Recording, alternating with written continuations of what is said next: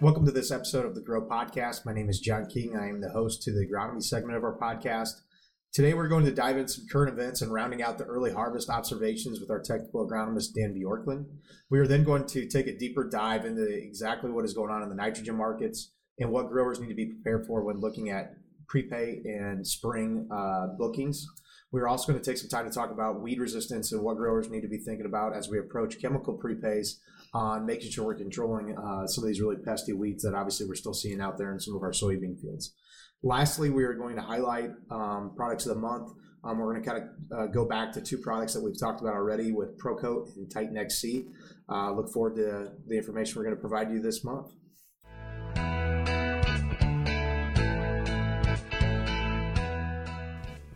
All right, everybody. Uh, got Dan Bjorklund here with me uh, this month as usual. And uh, Dan, it's good to see you. Uh, what uh, what are you seeing out there in the fields as we're kind of getting into early harvest? Uh, nice to see you too, John. Um, let's talk about soybeans first. Um, soybean yields have been coming in pretty consistently um, over the last 10 days. and some of the initial yields that I heard basically uh, reinforce what we thought all year. Those places that got rain in August have the best right. best yields. Um, we saw some uh, 1.1s um, all the way in the in the Britt area, which you know would be the garden spot really of our yeah, territory. Going up to 75, um, and then getting into uh, the mid twos, up in the 80s and 90s, mm-hmm. uh, where the where the rain occurred. Uh, we've had other areas where it's 40s, yep. uh, 45s where yep. it's been dry. And it brings up one of the concerns that I have going into next year. And I've been thinking about this for the last three years based off of data we saw. What is the impact, the so called hidden impact of soybean cyst nematode on soybean yields in a dry year? Okay. What uh, so what do you you think that's some of the attributed issues here this year? Um, I think it could be a, especially in the areas that uh, were just dry. Um, what uh, Greg Tylka has shown at Iowa State over the last three, four years in the research that he's done is that the source of resistance that we've used for the last 40 years, um, and it's called PI 88788, it's starting to, I don't know if you want to say break down, but I, I think that there are biotypes of the soybean cyst larvae. And, and when you think about it, what is soybean cyst? Um, we think about the cysts on, on the roots, but what it is is these are microscopic worms that are crawling around in your root system, feeding off your root system. And just think about how dry it was in areas. Right. So that it's just with that thought, you know it can't be good. And now you've got a source of resistance that isn't holding them um, back anymore. There is another source, and we at Landus are really going to focus on this one looking at what we put in the lineup, uh, especially the, the AcreEdge lineup uh, this year, and that is the Peking source. The Peking source has shown really good. You know, I hesitate to just say resistance because we call it resistance, but what it really is is tolerance. You don't ever have a soybean root that is absent of any uh, of the cysts. It's just the number. And if you can keep those numbers down, obviously you feed the, the pods rather than uh, feeding the worms. So, um, but the Peking has looked good. Even in research uh, back before the current traits that we have with uh, with enlist uh, being um, uh, a dominant one, and even the, that But prior to that in the Roundup Ready beans, some of the Peking source of genetics that was coming in was doing really really well. I remember looking uh, at a previous uh, time in my life uh, with Winfield at uh, the answer plots right. and yield data, there were a couple years there that the Peking varieties were number one in all maturity groups from 1.5 all the way to 3.5. They just rose to the top. Then we had plenty of rain in 17, 18, and 19, and you kind of forget about it. Now 2021 and 22 have been dry. I think this is a big factor and nobody's talking about it. So how do so obviously this is a genetic type resistance that they're breeding. How are, how do growers know that they've got um, the two uh, the two different types of varieties? Uh, it, the information is in all seed guides. Okay. You just have to look at uh, the SCN uh, source of resistance, and probably 90 to 95 percent of the varieties I've seen, regardless of the company that is breeding those beans, tends to be the PA88. It's because that's what we've always done. It's kind of human nature. We do yep. what we've always done. There are some companies like Corteva who have done a really good job of bringing in more Peking, and you can kind of see that uh, uh, when you look at that. So we have a great opportunity, uh, and I'm even excited with the acreage because we're looking at putting blends together, John, and well, that's what, that, that's exactly what I'm thinking about right now. Is can you talk a little bit about you know, AcreEdge. So, so anybody that's listening that doesn't know, AcreEdge is our own proprietary bean here at Landus. Um, can you kind of go through, just give them a brief highlight of maybe, I think, how many different beans do we got in there this year? Is it seven? We have seven. Uh, we go from um, the mid ones uh, all the way to the early threes. So we have everything covered. We have one blend this year in the 2.5. Uh, and the whole idea with the blend is you take an offensive combine it with a defensive uh, variety. And um, when you get stress, stressful environments like we've had, you just have a much, much better uh, uh, tolerance and a, and, a, and a better consistency uh, of yield. Uh, when you have a year that really favors that offensive variety, it just kind of takes off and you, you push these big yields. We had many 90 bushel plus yields in the Farnhamville test plot last year with some of these newer varieties. This year, I think it's going to add on the on the bottom side where uh, some people are getting these 40s and 45s, where we're going to push that up by 15 bushels, yeah. just because of those defensive, uh, the defensive nature of that, and especially when you put Peking in there because it's just a much superior uh, soybean cyst nematode uh, source of resistance. Yeah, I think that's interesting, and I think we'll put uh, we'll put the PDF in the show notes of our uh, um, what we got in the lineup this year. Um, again, you know, Dan and Dave Lemke do a big job on on really handpicking the genetic portfolio of those products for Central Iowa. Uh, they're all E3 beans, I believe, this year. do we have some extend numbers? They're all E3. Yep. So they're all E3, and uh, definitely something to keep a, keep an eye on because uh, we'll have Dave will probably have a majority of the beans out in the test plot from what we've had. So we'll have some yield results on those uh, products as well to kind of compare on, you know, the Stines, the Brevants, the Asgrows of the world as well. So uh, we'll make sure we put those in the in the show notes for probably November when we have all that data collected. But uh, we'll put in the, the the seed guide here for this month. What um, you know, I'm just looking here right now. So today is October 3rd, as we're um, we're kind of recording this. At Landus, we're about 40% done on beans and we're 2% done on corn. So, you know, kind of shifting to corn, you know, some late season. Obviously, we've, we've talked about tar spot a bunch. Um, anybody that doesn't follow our Landus uh, YouTube or Dan, Dan has a personal YouTube page as well. We'll put both those in the show notes. Um, make sure you give those a follow or subscribe. Uh, we've got a lot of good information on tar spot in there, and we are really trying to be Central Iowa's information guide to what tar spot, or as far as resistance for tar spot and building good programs. So make sure you look at that. But you know, on the other side of that, Dan, what are you kind of seeing? We haven't had much corn come off. You know, I think corn yields are going to be super variable across the territory.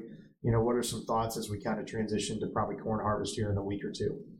What's interesting about corn, uh, as as as uh, compared to soybeans, is that you would think the areas that have the rain, like in the northeastern um, business unit that we have uh, in the northeastern part of the state, would just dominate in corn yields. And I and I do think corn yields will be very good there, but it will depend on how individual growers handle tar spot. Um, I was in fields last week that had no applications and um, uh, the corn was crispy and had been crispy and shut down probably two to three weeks before it, it should have. And the tar spot was from the top of the plant to the bottom, obviously going to have 30, 40, 50 bushel uh, yield hits. There were other areas where individuals had used a VT application. And what was really neat about that is it moved the level of infection back. Maybe, maybe that infection was in the lower leaves, but you got the top canopy covered and it moved it back and we still started to see it emerging uh, in the upper leaves, but it was late enough that, that, that the corn was finished. Then you even have some people that did rescue operations yep. that, you know, I haven't, and I've looked a lot at what Purdue uh, has talked about in Wisconsin, um, in Michigan, um, and, and even Illinois, um, that what their research what their research is saying about uh, applications, and they they weren't they weren't really recommending uh, necessarily a later application versus a VT. Mm-hmm. Uh, they were saying VT seemed to be doing it, in, and what we found is that people that did not have anything on, and you saw tar spot, say like the week of August 12th, that rescue operation really helped, depending upon the overall tolerance of right. the hybrid. So Guys, when you're looking at tar spot next year, and we'll spend a lot of time during the winter on this, but number one is pick the most tolerant hybrids, and then number two, have a plan in place. Uh, and we can control this. Uh, we can control it. Um, my final comment there is that I have found tar spot in every single field I've looked at, no matter where I go in uh, the Landus territory, even in the driest areas that we hadn't seen tar right. spot, it is there now. So we are building inoculation everywhere. And next year, weather will be dependent. You'll need people out there that spend time uh, helping you in your fields to, to find this and to manage it. Well, you think about, you know, we've got it down in the Mitchellville plot pretty bad. And, you know, the rainfall there compared to Hampton or where we've seen it bad up there, I mean, it's not even close to the same. So, um, you know, it's it's going to be all the way across our trade uh, territory. There's no doubt about that. I think the biggest thing too, you know, and, and Brad put out a really good video on our on our Landus YouTube page about tar spot. It's it's more of just kind of an informational deep dive into the really the technical information on what tar spot is. I think what we're going to really try to do um, this winter, and, and again, we're going to come out with a Landus recommendation for tar spot um, we're also going to highlight it in our plots at Farnhamville. Um, I think we got what 55 acres, so right. we've, we've got a huge section of our Farnhamville plots that we're going to dedicate to really understanding tar spot um, from an application standpoint, a product standpoint. Really trying to figure out what yield differentials are between hybrid or not so much hybrids, but fungicide applications, timing, all sorts of stuff. So we're going to dedicate some serious time to it this summer to make sure that we are giving everybody good, solid information. But I think one thing that people need to look at is even if you're going out with a Trivapro or a premium fungicide, adding it, when you look at the analysis of those products, you know, the, the strobilurin part of that fungicide gets watered down when you start adding more AI. I think it's going to be really important that we're looking at either, you know, and from a price standpoint, if you're going out with Trivapro, it's probably worth it to add in six to 10 ounces of straight azoxy you know, generic straight azoxy to really improve that residual amount of um, azo- uh, fungicide that you're going to have in that field. It's a really good bang for your buck when you're thinking about it. And, you know, a lot of the university data that we've come across, it always highlights Veltyma from BASF. The reason of that being is Veltyma has the highest percent of AI of, of the strobilurin fungicide in all the premium fungicides. I mean, I think that's kind of the direct correlation. And again, if you watch Brad's video, he kind of goes really in deep and dives about what you know tar spot as an infectious disease is. And I think this will really help make sense of it, and also not add a bunch of cost to what you're trying to do.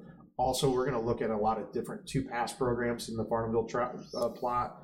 I think we're planning on doing two two Veltyma applications. We're going to come to back, or we're going to also demo some more affordable type generic products that we can come early or late on to again to add kind of that resistance. So that'll be something I think, you know, one thing we'd also say is if you know you got tar spot in your field, you know, reach out to us at 515-800 grow, provide us some information on what the yield differentials were. Again, we're trying to really get some good data on how to provide everybody with a lot of good information on how to attack tar spot, and what the repercussions of not planning for it is. So, would you agree with a lot of the, those comments I made there, Dan?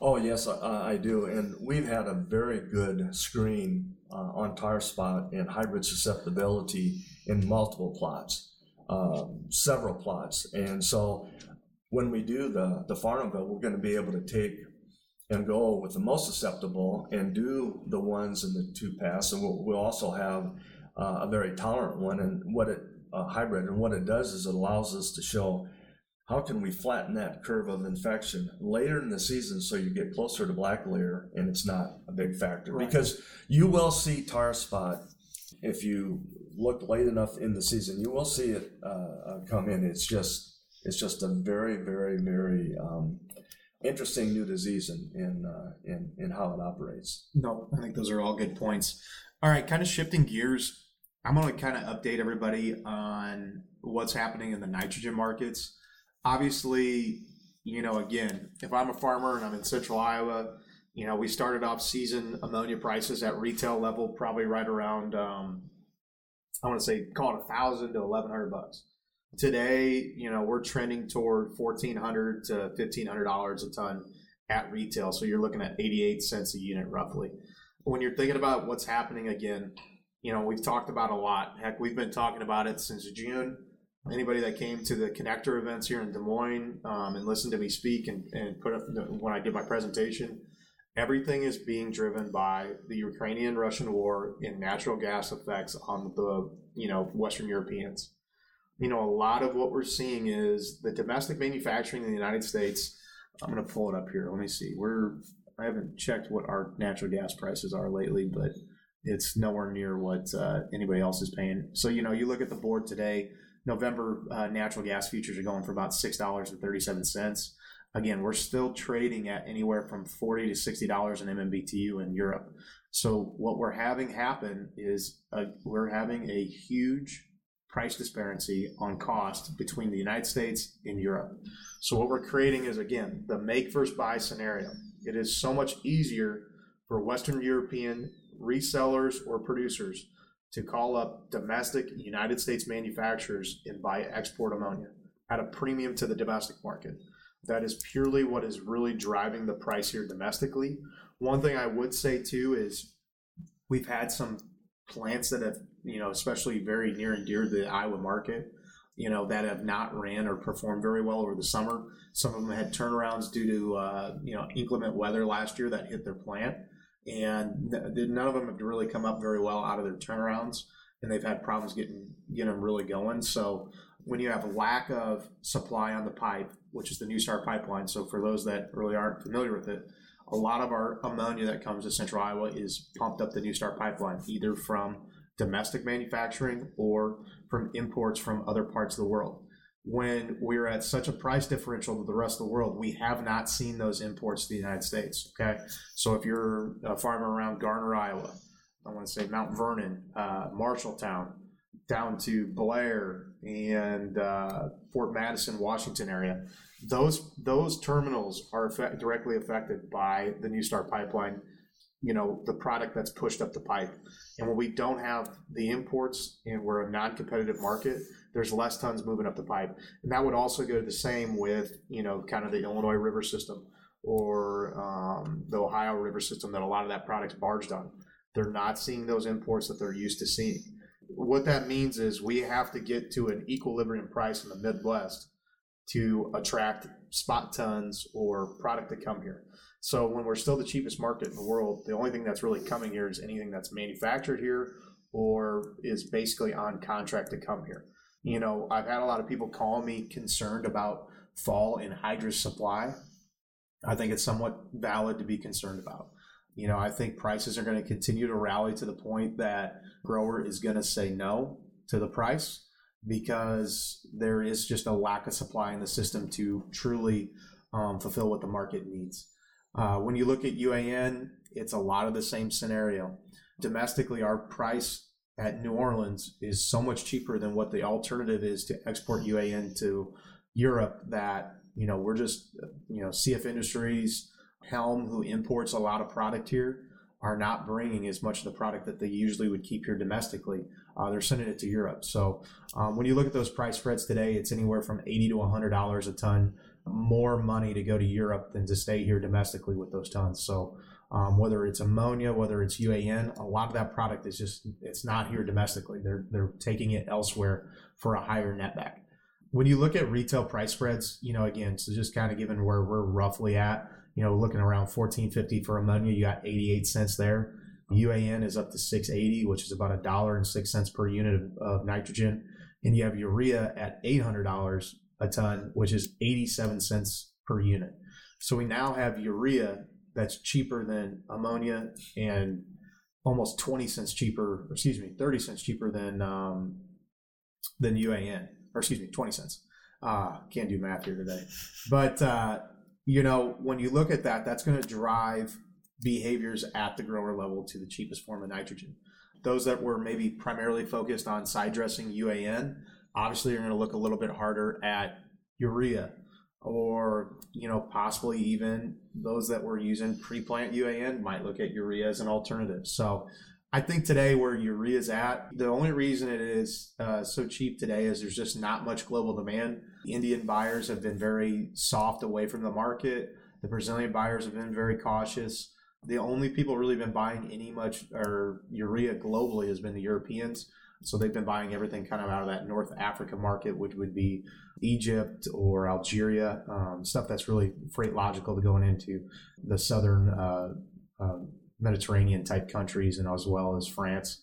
So you know when you see stuff like that happening, when uh, when you see urea get this cheap globally, you know, and everything else is so much more expensive, it's only a matter of time before that's going to kind of um, come to head and get on a more, uh, I would call it realistic line. So when we're looking at stuff like this, you know, I think it's very important, uh, you know, as a grower to keep be mindful of what costs are.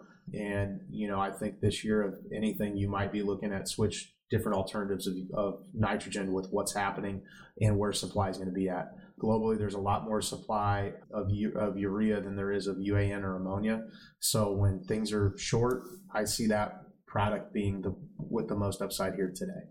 You know, one thing I really wanted to highlight as well, and Dan and I have been talking about ahead of time. You know, we've been driving around here at Harvest and, and getting ready to see a lot of these bean fields come out, and uh, we clearly have a mode of action issue out there on beans.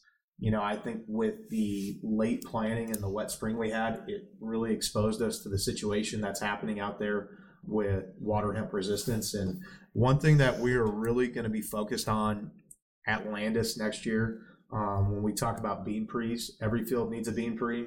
Um, not doing a bean pre is detrimental and is not. It's just not going to work with the resistance we're seeing. But uh, we're going to really highlight two primary products from what we're seeing. Zidua Pro, which is a three mode of action uh, pre herbicide, has done a phenomenal job at cleaning up fields and keeping fields clean. And then we're also going to take the the approach of Boundary, which is metolachlor and Sencor or metribuzin, and we're going to add something to boundary. So, you know, kind of our, our stance is it's boundary plus. So whether you're going boundary plus sonic, boundary plus generic sonic, boundary plus sulfentrazone, boundary plus pursuit and sulfentrazone, boundary plus zidua, straight zidua, we really think that that's kind of the route going forward on beans. Bean pre's, if you're spending your money there, um, it's just less money that you're gonna have to spend at that third attempt to go keep beans clean. Um, I've talked to a lot of farmers here that are already planting, uh, especially if they're planting XtendFlex beans, wanting Liberty for late season applications. Um, my comment to them is spend the extra ten dollars up front and make sure that you get them done first instead of having to worry about that third application. So, Dan, from what you're seeing, I mean, are, are we kind of aligned on that? I mean, obviously, you and I have talked about that a ton. Uh, we are, John, and, and I, I like to use sports analogies. Uh, we're heading into October, and I am a St. Louis Cardinals fan, so we call this Red October. and um, you think about um, the teams that win, uh, and when you're looking at three modes of action, yep. it would be like having Albert Pujols, Yadi Molina, um, and uh, Goldschmidt uh, on your team. Yep. Uh, in, in, the heart of your batting uh, lineup. And you look at what you talked about with Zidua, Zidua Pro man, that is the Red October Cardinal program. That is. Now, for those of you who like the Cubs, um, uh, I totally understand that. My dad was a diehard uh, Cub fan, so you can substitute those three guys and put the heart of the Cubs lineup when they win the World Series. Yeah, I was saying we got to go back to 2016 for yeah. that one, though. But it really doesn't make sense. Um, more modes of action, uh, you have just much better odds of cleaning these fields up. And keep them clean. The best weed is not seeing a weed. That's right. You know, I think the biggest thing that I would caution everybody too, we were really pushing Zidua Pro big here at Landus. Again, we just had tremendous results from it here this past two, three years. It is a premium product. There's no doubt about it. You're going to spend somewhere from 25 to 30 bucks, depending on where prices come out, which we'll know a little bit more here in the next three weeks. But, um, you know, I think the biggest thing that, you know, we continue to see is it works and it's a low use rate and, you know, it buys you some time to worry about that second application. Again, Boundary plus something else. Um, we've had a lot of luck over the years with Boundary plus Sonic or generic Sonic or Boundary Plus, really anything else. There's a lot of different things we can throw in that concoction to really create a lot of different modes of action uh, and, and, kill weeds. So, you know, I think the biggest thing though is if Zidua Pro is something that you're interested in and want to get after, supply is not going to be infinite on that product. I would say there's a lot of people in the industry that are looking at the exact same thing. So, you know, if that's something that you want to look at as your pre herbicide application on beans, um, that's something that I would be working with my local retailer on to understand what supply looks like, availability, and ability to get that product. So um, we're going to be dedicated here to making sure we get aggressive to get that product, but uh, definitely want to make sure if that's part of your regular performance of products that you're you're you're getting after those and getting them early. Other than that, I think we're going to kind of transition here to the product of the month section.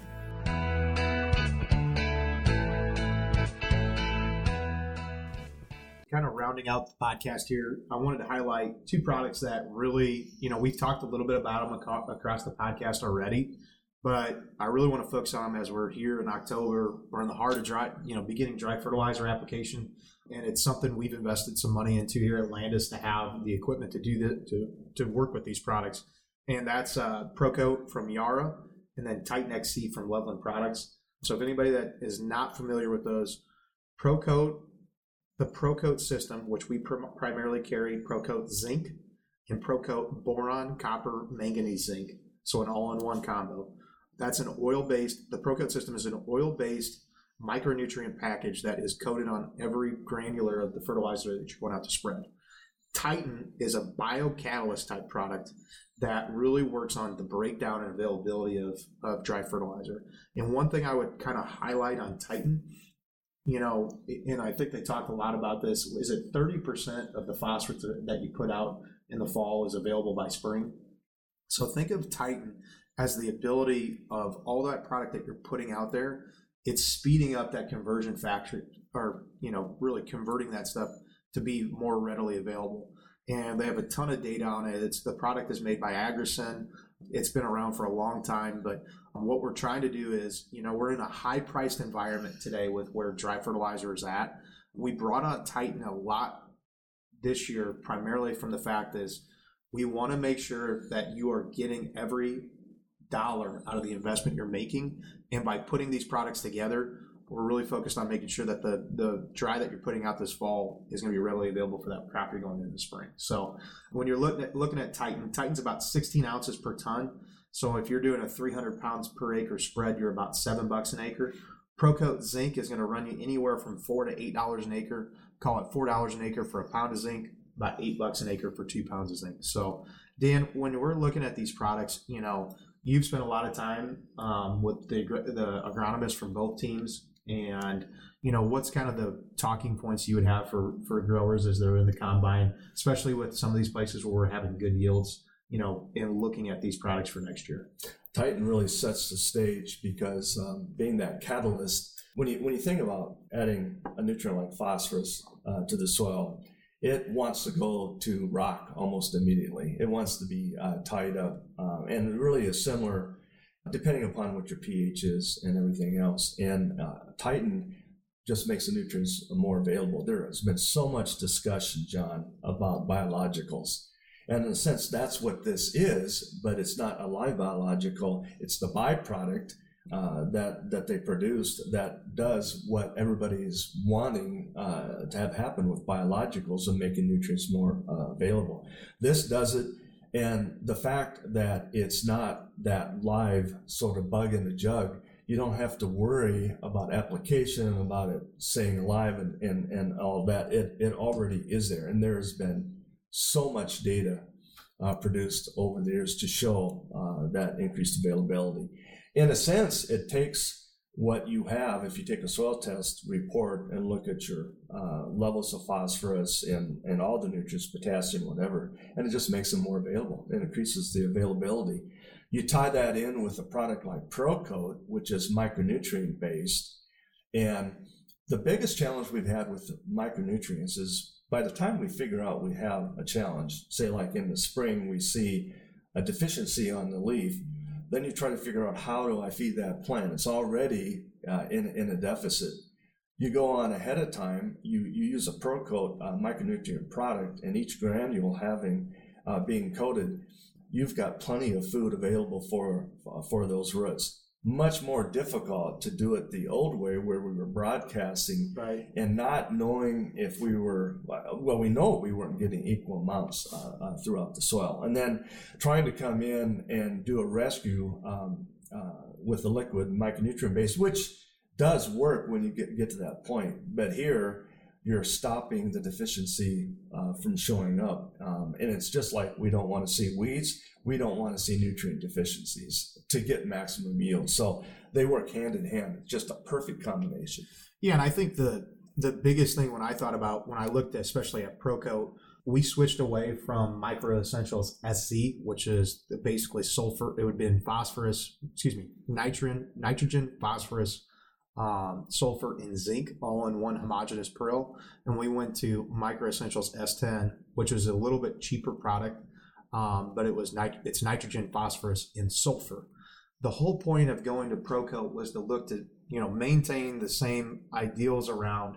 I want to get a pound of zinc on every acre every year, but also look at it from the standpoint of I want even better coverage, right? Because the best part about ProCote is if you have a blend going out and say it's even instead of running MicroEssentials S10, you're running um, potash map and SO4, you'll coat everything in that blend.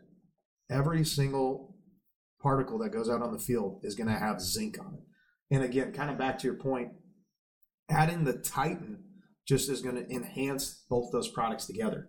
So, you know, if you're looking at a pound of zinc and 300 pounds per acre of total um, spreadability, you know, you've got yourself about an $11 premium that you're going to pay on that fertilizer. But what you're really getting is you're investing into something you're going to have every year and better efficiencies. And you know, Titan's not a new product, and ProCotes are not new is not a new product. Um, both these products have been around for 10 plus years, and I think that's you know when we're looking at products that we're recommended to our growers, we're looking at stuff that is got a well known withstanding in the industry as well as data and, inform- and, and a lot of acres it's touched. Titan's been on tons of acres across the United States. They've got a ton of university data. They've got a lot of firepower in what they're building there. So we definitely feel strong about those. And, and, you know, one thing I would say is if you got any questions for Dan and I or anybody on our agronomy team, just dial up 515 800 GROW. The team there can either help you with uh, exactly what those two products are going to do or you know they can get you in contact with myself or Dan. So Dan, as usual, appreciate you being on the podcast here today. Bet, and uh, everybody have a safe uh, fall harvest here, and uh, feel free to give us a call anytime.